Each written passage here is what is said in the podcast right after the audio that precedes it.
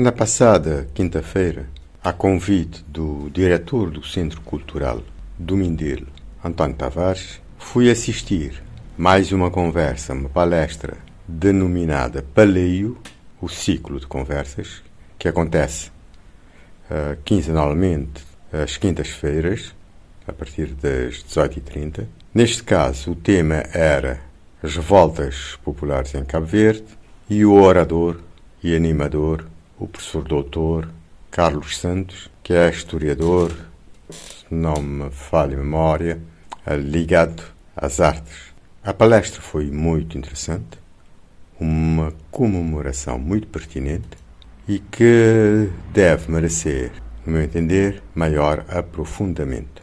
Uh, a palestra centrou-se, ou teve como foco, a denominada revolta do Capitão Ambrósio, que aconteceu há 89 anos, uh, no dia 7 de junho de, 2000, de 1934. Entre vários temas denominados uh, ou abordados na palestra pelo professor Dr.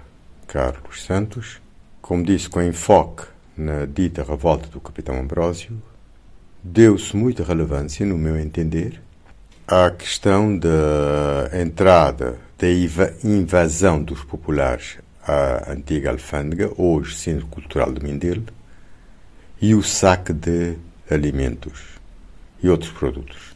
O heroísmo do Sr. Ambrósio e a determinação dos populares. E também falou-se da questão, outro aspecto que me chamou a atenção, o facto de os ditos claridosos, escritores, não considerarem uh, Cabo Verde África entre outros assuntos. Eu intervi uh, para não só felicitar a iniciativa, estimular outros, mas também uh, mostrar a minha discordância em relação a, a alguns assuntos. Em particular, o enfoque da dita revolta como tendo como liderança o dito Capitão Ambrosio. Eu, uh, a minha, a minha uh, afirmação foi no sentido que quem realmente é responsável pela revolta, quem liderou efetivamente, intelectualmente a revolta, quem pensou, orquestrou, definiu uma estratégia clara, não foi o Sr. Ambrósio apesar de ser uma pessoa muito carismática, foram Baltazar Lopes e os seus amigos. Neste caso, o Manuel Velosa, o Manuel Lopes, o Jonas Guanon, como cita Baltazar Lopes. E penso que, não sei porquê, ou talvez saiba, essa menorização, ou, entre aspas, esquecimento de, de do papel fundamental de intelectuais.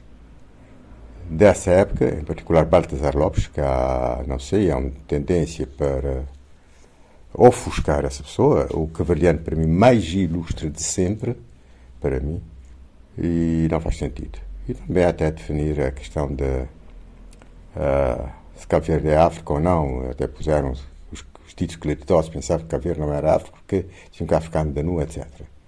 Eu até perguntei, se Canárias é África, Canárias fica muito mais próximo do continente do que Cabo do continente africano de Cabo Verde. Dois. Canárias era habitada antes dos ditos colonizadores chegarem lá, que não é o caso de Cabo Verde.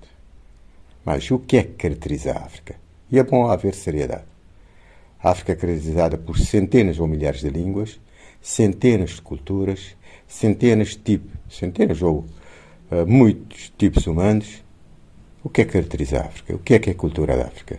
Eu penso que se está-se a, a falar no ar. Um bom dia a todos e uma feliz semana.